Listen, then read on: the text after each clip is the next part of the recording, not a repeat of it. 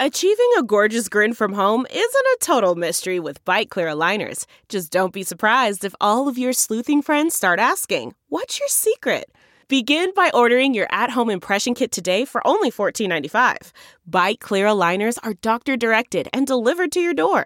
Treatment costs thousands less than braces. Plus, they offer flexible financing, accept eligible insurance, and you can pay with your HSA FSA.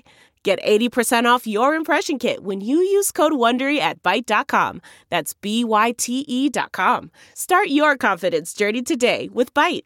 A few years back, China's top internet companies saw a series of stunning mergers. Today's ride hailing giant Didi, for example, was born out of a merger between number one and number two players at the time, Didi and Kuaidi, as was the dominant classifieds platform, a merger between 58 and Ganji Wang. And of course, the newly IPO'd Meituan was really formed from a merger between two food delivery giants, Meituan and Dianping, the story for which we replayed for you recently. It almost became a playbook of sorts. Find a large addressable market, raise a ton of money, fight bitterly for market share, get to number one or number two in the market, and then boom, merge with your nemesis. You know, the rival you've spent all your energy to crush. But then you become the overwhelming leader for that category. These are deals that may make business sense, but they're difficult to execute. I mean, they're pretty sensitive conversations. How do you even start the conversation? And how to get all the parties on board? You have celebrity CEOs, you have the issue of Tencent versus Alibaba because usually one is backed by Tencent and the other is backed by Alibaba. And then, of course, there's always a lot of greedy VCs. And yet, one man has been able to do all of this. All those mega deals we mentioned above, done by the same person.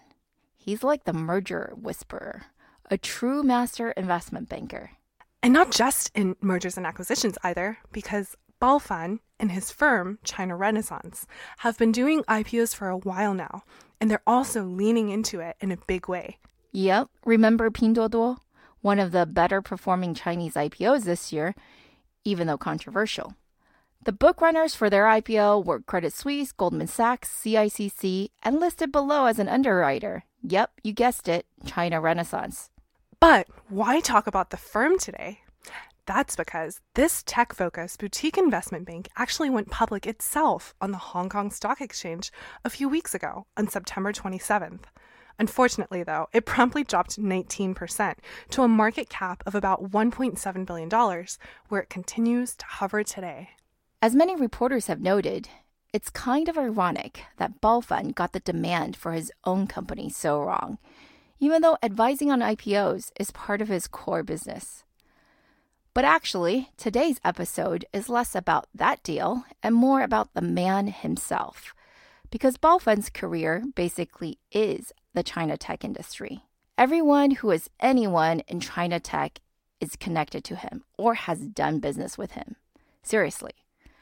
Without further ado, then, we present to you Baofan and his Huaxing Ziben, China Renaissance president's key economic team goes to China. Uh, after a whole night thinking, I say I still want to do it.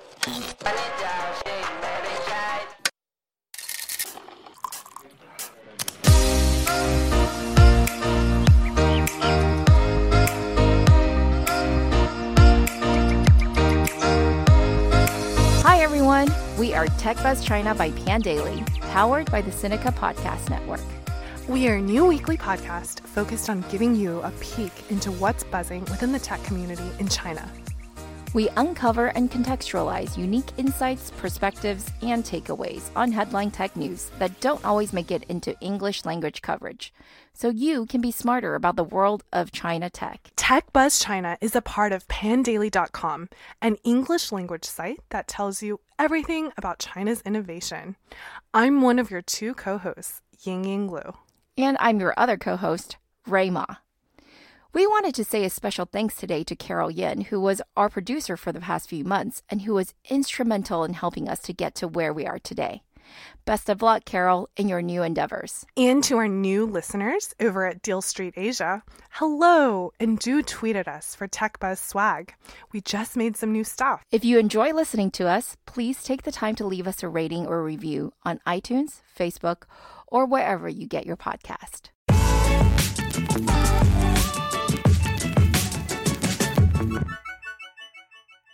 Okay, Ray, who is this guy, Bao Fan? Well, if you ask Bao Fan to describe himself in a few words, it would probably be hmm, short, bald, Shanghainese dude who loves F1 and MMA. Why? What? What does that have to do with anything? It has to do with everything.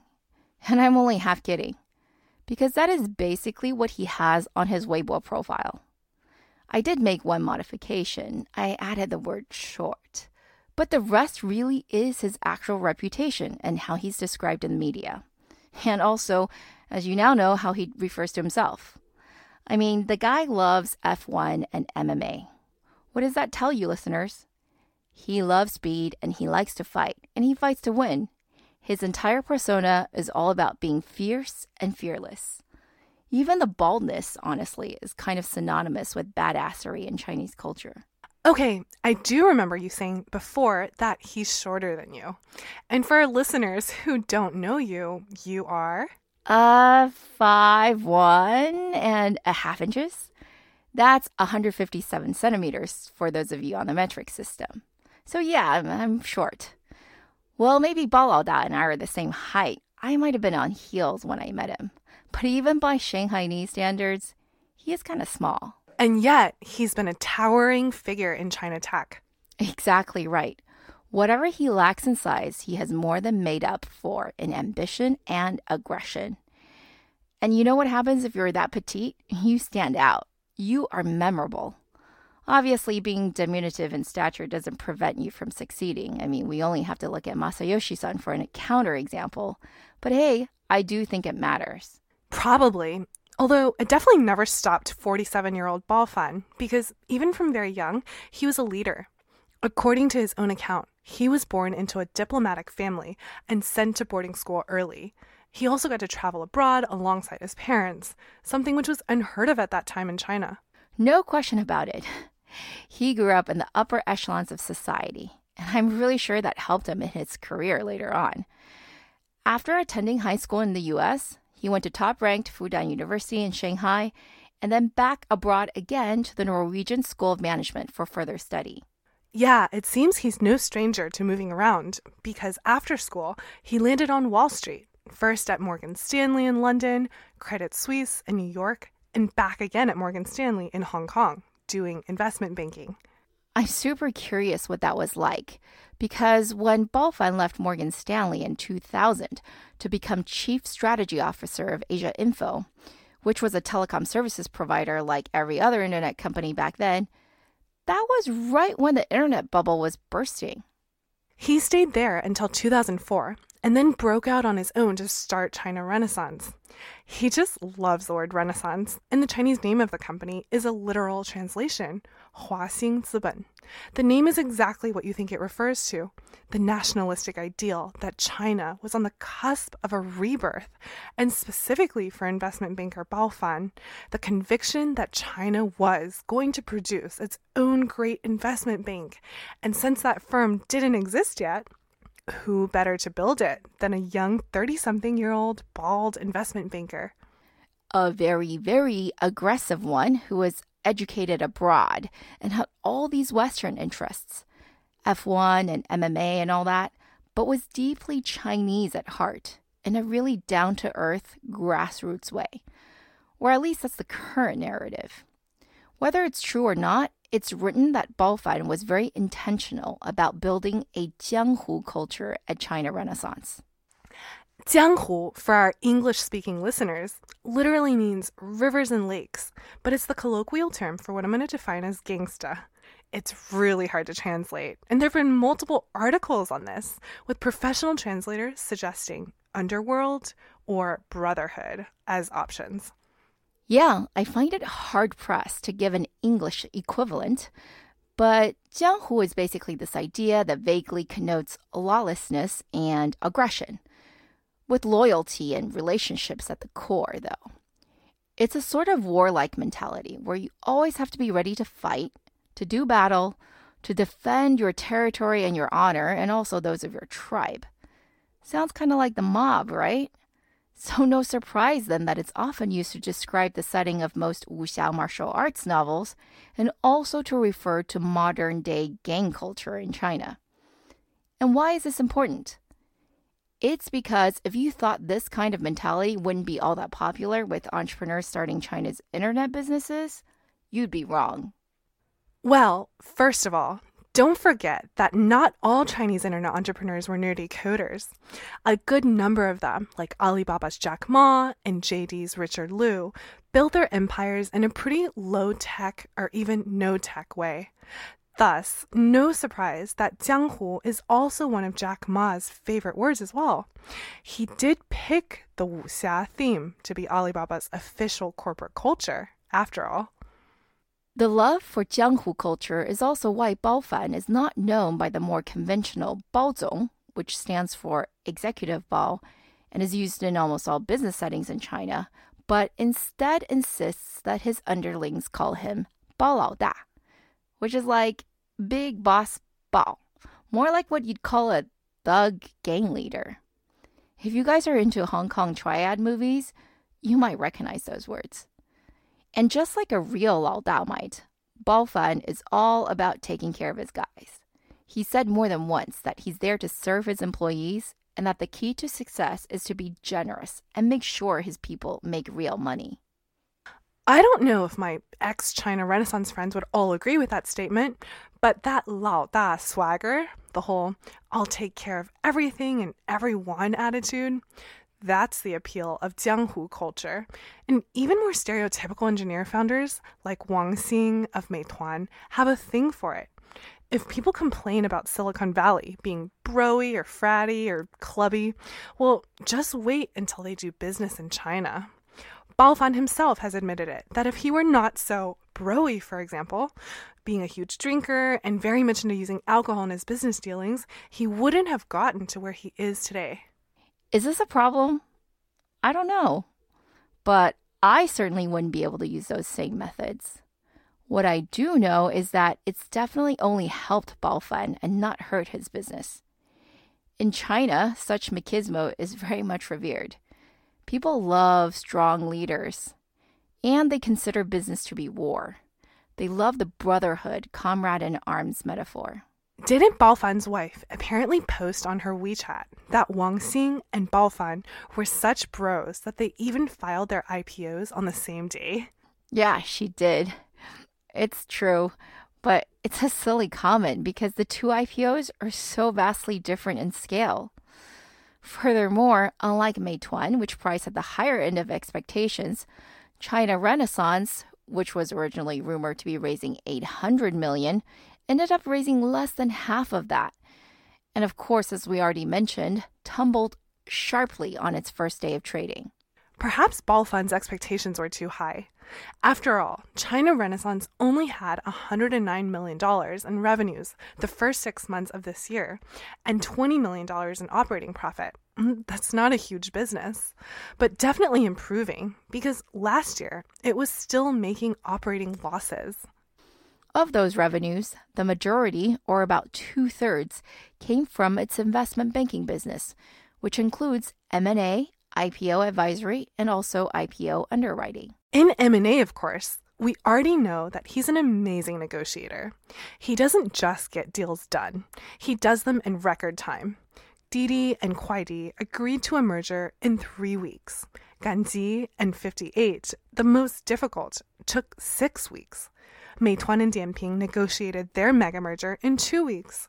Without that deal, I think it's highly unlikely that Meituan would be the $50 billion giant it is today. For one, it wouldn't even be able to think about growth. It would still be spending most of its energy and capital on fighting Dianping. That was the M&A business. The IPO advisory business started in 2011 when Dangdang, a Chinese e-commerce company, went public and the CEO bitterly complained that bookrunner Morgan Stanley had priced its IPO too low in order to benefit its institutional clients. Now, I'm sure it's not as simple as that, but what happened was that it led other Chinese CEOs who are looking to list in the US to think, I don't know Wall Street. Who's going to make sure I don't get screwed over in my IPO? Who's going to speak for me and not the bookrunner? That person, of course, was Bao Fan. He became known as the spokesperson for Chinese companies on Wall Street. Underwriting is a relatively new business for Baofan. China Renaissance's first IPO underwriting gig was in 2014 for cross border e commerce company Light in the Box. Despite having limited experience, Baofan was able to convince Richard Liu to let him help underwrite JD's IPO as well. Since then, China Renaissance has participated in something like 70% of China's tech deals. The only marquee deal Baofan has missed is Alibaba's IPO. But it may still yet land Jack Ma Ant Financial as a future client. China Renaissance's three IPO cornerstone investors are, you guessed it, Ant Financial, LGT, and a fund called Snowlake. The firm has also moved into the investment management business. Managing director Bin once boasted If you turn on your phone, we are investors in half the apps you use. China Renaissance has multiple IPOs this year, including Meituan, of course, and also Tongcheng Yilong, a travel company that's going to list on the HKSE next month. With Baofan's rich deal flow, it makes a lot of sense to adopt this merchant banking model where China Renaissance is not just providing financial advisory services, but also investing capital into its best clients or using investment dollars to turn companies into potential clients. And as of the end of Q1, it already manages $4.1 billion. And its third and final business unit is its Huajing Securities unit, which works on A share IPOs. That unit is still loss making. Back in 2016, before the stock market crash, and when many of Baofan's good friends, including Qihoo founder Zhou Hongyi, was looking at privatizing from the US to relist in China, this business seemed like a no brainer. After the market has gone south, however, it's not necessarily seeming like the best idea. But despite an underperforming IPO, Bao Lao Da is still laughing all the way to the bank. He owns nearly 63% of the listed company, which basically makes him a billionaire, while friend Neil Shen, head of Sequoia China, owns 7.5%. In its 14 years of history, China Renaissance has advised 700 transactions worth over 100 billion US dollars and has 600 employees today. Honestly, China Renaissance was the place to work during the late 2000s if you were a tech banker looking to get more exposure to China. Baofan was, maybe is, the best bridge between the two completely different capital markets. And we quote A share market is like VC. American equities market is more like PE. That's what Baofan said before. What does that mean? It means that the companies listing in the US are generally more mature and they're less risky. There are other fundamental differences too. The US is a disclosure based system, whereas China is more what Baofan calls quote unquote parental, meaning that the regulatory bodies do far more to protect retail investors. That makes sense though when 85% of the market by his estimation at least, is retail. Retail investors are not sophisticated. Here in the US, however, it's the reverse. We have mostly institutional investors. I agree with that, but I wonder if Baofan is regretting his conclusion in 2016 that asset light platform businesses are more suitable for the US market, whereas heavier business models such as SaaS or content will find it easier to go public in China. So far this year, at least, most companies, regardless of their model, seem to be rushing to list in the US or Hong Kong. But in other aspects, I think his predictions have turned out to be right. For example, he was famously bearish on crypto, but bullish on blockchain. And that's pretty consistent with where Chinese government policy stands today. And while the A-share business is tough right now, Baofan has leaned heavily into biotech and healthcare starting a few years back. And it seems like that could really pay off. And on the topic of BAT, Baofan had this to say Alibaba needs traffic as input, whereas both Baidu and Tencent have traffic as output. This fundamental difference determines how the three invest and consider investment opportunities. It also affects how he advises his clients, and he's always taken the side of the startup entrepreneur. That attitude has taken him to be a billionaire banker. We'll see how much farther it takes him.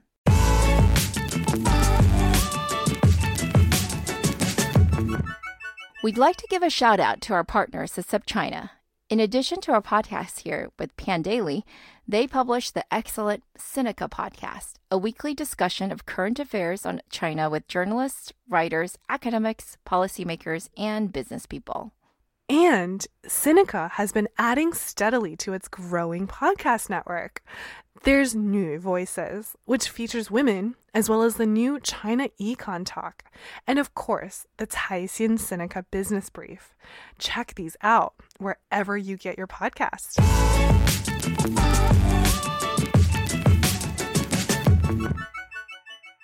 Okay, that's all for this week, folks. Thanks for listening, as always. We really enjoyed putting this together, and we're always open to any comments or suggestions. You can find us on Twitter at the Pandaily, at TechBuzzChina, and my personal Twitter account is G I N Y G I N Y. And my Twitter is spelled R U I M A. We'll be back here same time next week. TechBuzz China by Pandaily is powered by the Sinica Podcast Network. Pandaily.com is an English language site that tells you everything about China's innovation.